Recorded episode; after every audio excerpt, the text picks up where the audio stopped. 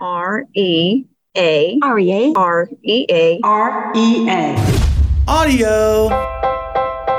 R E A audio. REA Audio. R E A audio Audio. Audio. R E A audio Reemployability. Reemployability. Season two. Season two. Season two. Hey, Dad, I spilled a little paint. That's what my son said to me when he came in from the garage a few years ago. Okay, it happens, I thought to myself. It's the price you pay for giving kids some independence in their teenage years. We'll clean it up and move on. So the term little is relative, right? A cup is little when compared to a quart.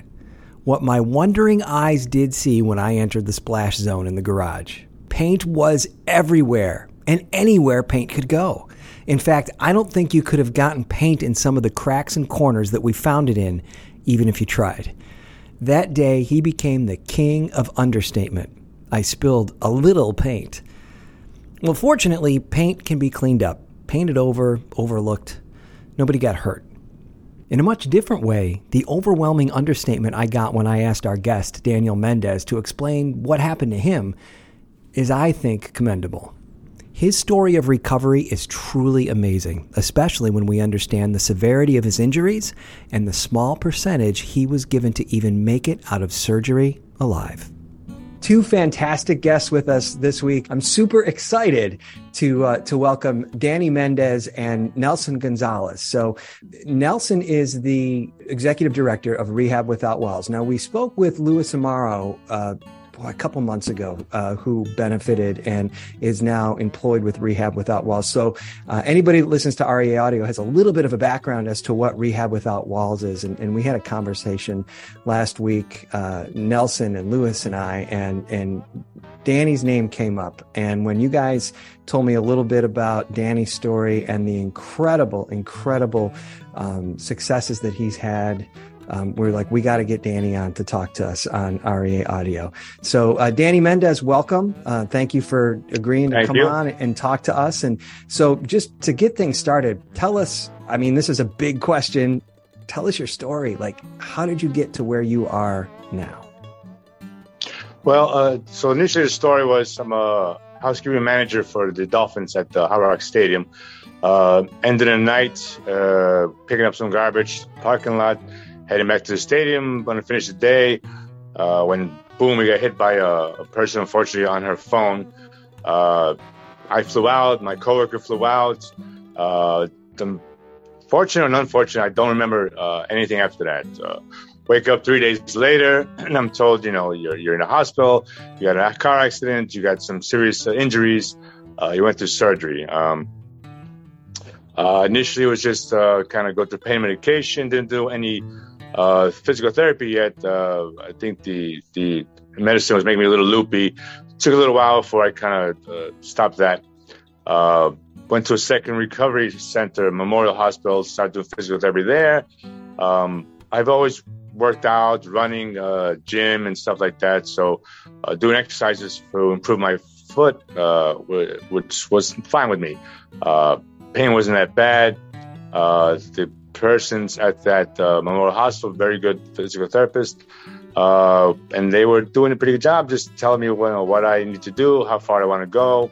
Uh, and I just, uh, in my mind, it was just, all right, uh, this is what I have to do. My left leg is the one that really need the, the work. And uh, I just kind of went forward. Um, doing better, better, better. Two months later, I was good enough to go home. But before that time, I spoke with Nelson in my room, stating what he's going to do and uh, that he was, him and his company were involved in uh, in my recovery, uh, uh, recovery what was, and uh, he gave me a little uh, brief story what they they did and what they're going to do.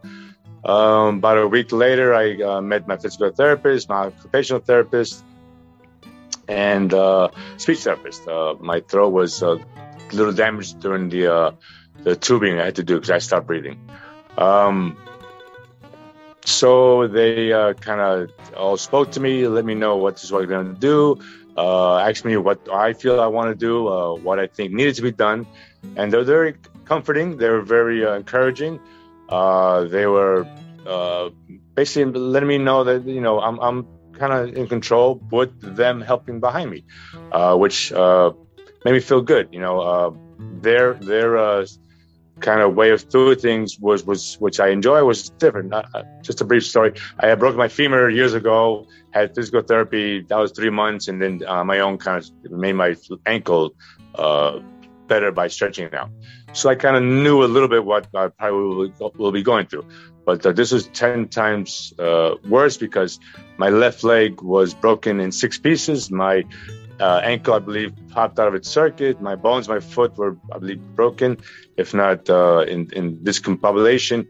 So it was it was a lot. With the with the help of uh, Nelson and his team, uh, things were going along at, at a pace that uh, they were saying how how good I was doing, uh, which again encourages me, which helps me yeah. say, okay, things are happening according to the professionals and according to what I was told and what I saw. Danny, if you don't mind me just stopping you for a second, I'd like to kind sure. of step back a little bit and, and go back to when you were actually injured. So um, you said that you were was it a car accident or were you hit uh, outside of a car? How did that come about? So we uh, we drive uh, at the stadium. We drive golf carts and like golf cart. ATVs. Okay. Uh, this was a golf cart. Uh, we were about to make the left turn. Uh, so the, the stadium's at Miami Gardens. There's a highway there. We, uh, the gate entrance we were going through was by a highway, uh, but she was on the street. Uh, unfortunately, on again on her phone, yeah. speeding a little and uh, passing red light. So boom, okay. slams into us. I fly. I hit the floor. That's when I hit my head. Got the concussion. Um, for for I understand, she was basically going to do a hit and run. She, she backed up which is when she went over my left leg. That's when they mm-hmm. broke. Uh, and unfortunately, some of my pants got caught onto something on the bottom of her car, dragged me for two blocks. And by the grace of God, there was a person there who saw the accident, saw me being dragged. He literally stepped out of his car, ran in front of the street, in front of her car to stop her uh, and tell her, "Listen, you're dragging somebody. You know what are you doing?" And she uh, she did stop. Uh, police came, a tow truck came to actually lift the car up to so they can gently remove me from the uh, whatever is hooked onto my pants. Oh. Uh, when I understand, uh, my leg was profusely bleeding. Uh, I was, I think I was uh, awake. Was uh, a coworker from the stadium came outside when he heard what happened. Said I was screaming, I was bleeding out of my leg. Uh, they helicoptered me to the hospital. I believe it was Aventura Hospital and uh, you know they had to prep me. I, I, guess X-ray me, you know, clean up what I what uh, was uh, needed to be cleaned up. Right. Um, a coworker was there, a, a, woman I knew for years from Queens, where I originally came from. Also, she came from. Uh, she was speaking to the doctor. She's what she told me uh, once I woke up, uh, saying, you know, check the doctor, you know, please do what you can. And she, you know, he was like this, you know, I don't know what it is to you, uh, but you know, unfortunately, he has 15 percent of surviving surgery. 50 so, uh, so that was enough 15 15 percent 15 percent Correct. Of surviving. Yeah. Uh, the surgery itself, yeah. Um, there was, so there was a uh, the cracked skull, and uh, I found out later on there was like three three parts were cracked. I had broken ribs on both sides, a broken collarbone.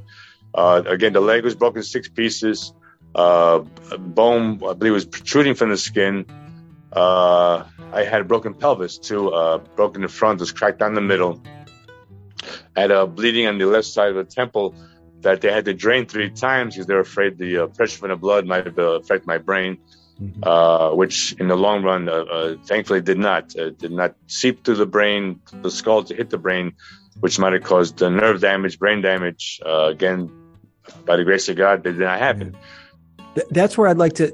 I, I'm interested to know. So it sounds like most of this was told to you, right? You don't. You don't remember most of this. There's uh, the bits and pieces, right? Uh, right. So the the surgery, uh, the the woman, uh, uh, her name was Sandra. She actually showed me pictures of how bad I was uh, before mm. surgery. If you don't mind me cutting, there's yeah. there's many things that that um because Danny's doing so well that he, he's actually left out regarding his his major major major traumatic event. Um, so before we were rec- the work comp company called us um, and say, hey, we have this case that we want you to take. Um, we think you're the right company for this case. I spoke to uh, the PM&R, physical, physical medicine and rehab doctor.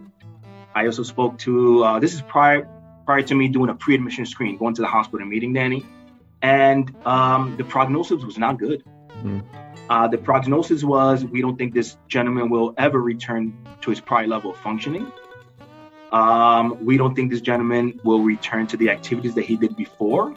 And we most certainly do not think this gentleman will be returning to work. He may be in the long run, we're looking at as an MMI, right? Maximum medical improvement. Mm-hmm. Uh, when I uh, reviewed the medical information, I mean, the list of uh, diagnoses was, I mean, it, I mean, it just took very long just to type the diagnoses. Forget the, the, the, history of present illness, just yeah. just to write down exactly, you know, what happened to him when he was diagnosed with. So I go meet Danny, um, and he's under 24-hour uh, supervision. So he has a one-to-one with him, someone with him at all times, mm. uh, because um, in the hospital reports he wasn't making the wisest decisions. Um, he was an elopement risk, a fall risk, um, and, and because of that, many many times, you know, brain injured clients, you know, because they physically appear to do, be doing better, they really don't know what's going on. When we do any pre-admission screens, okay, the first thing we ask is, hey, what happened? We don't ask what happened to you. Ask, hey, what did you like doing? What were your interests? What do you want to do? And this gives us an opportunity to, we're already assessing cognition, but we're really assessing, hey, what is this person all about? Mm-hmm. Who is the human behind this injury? So Danny stated that he was an athlete. He worked out, he did runs, and he was into mud runs. So I told him, I said, hey, Danny, by the time we're done, we will be doing a mud run together as a team. Right. That's how that whole idea came about. And Nelson, how long ago was this? Remind Ooh. remind us when all this happened. When did all this go down? Oh man, we started in June, May June of 2021. Of 2021. Okay, so yeah. we're coming up on uh, well, uh, 20, 2022. I mean, 2022. oh my God. Woo! So it was last yeah, year. Went 2023. Yes. so yeah, but but I mean that. So let me step back again. So one of the reasons why I thought it would be so good to have you guys on the show is because we are really, really, really trying to reinforce the fact that in workers' compensation, regardless of what role you're in, whether you're a risk manager, whether you're in therapy, whether you're an adjuster, it's about a human being. It's not about a number on a spreadsheet. And when folks are diagnosed in certain ways, many times people take that at face value, and that is the diagnosis. And that's the way we're going to treat this number on the spreadsheet as we move forward. What I love about Rehab Without Walls, Nelson, is you guys take the time to go in and assess the human being behind what's going on. I've been, and this is not a dig on, on physical therapy. I've just, I can only share my own experience. I've been to physical therapy for injuries. My daughter, who plays softball, has been to physical therapy for injuries, and I've, I've sat through their sessions. My son played baseball. He was in physical therapy. And I, in those three examples, feel like it's about how many times can I get them to come back here so I can charge insurance and not about what is actually what is it that this person wants to get to in the future. And that's what i love about what you guys are doing. And i really want to make sure we put a human being behind all of these things that are happening. So kudos to you guys. And, and another thing i just want to mention before we get a little bit further is in all these stories that i've had the pleasure of hearing of injured workers and people that have recovered from various injuries to reach certain heights it's always the mental preparation of the injured worker or the person or the victim or the person that's been hurt. You know, those people that just accept what's told to them are the ones that get to the point that they're being told they're going to get to, if that. But the people that say, I'm going to do more, I'm going to get to where I want to be, are the people that succeed. And it's not always the mental strength of that person. It's the person behind them saying, you know what? You can get to that. You can do that again let me show you how. So kudos to both of you guys for for accepting that and understanding that that you can get to there. And that and that's the message that i want folks to understand on this podcast is you got to look at the human being behind it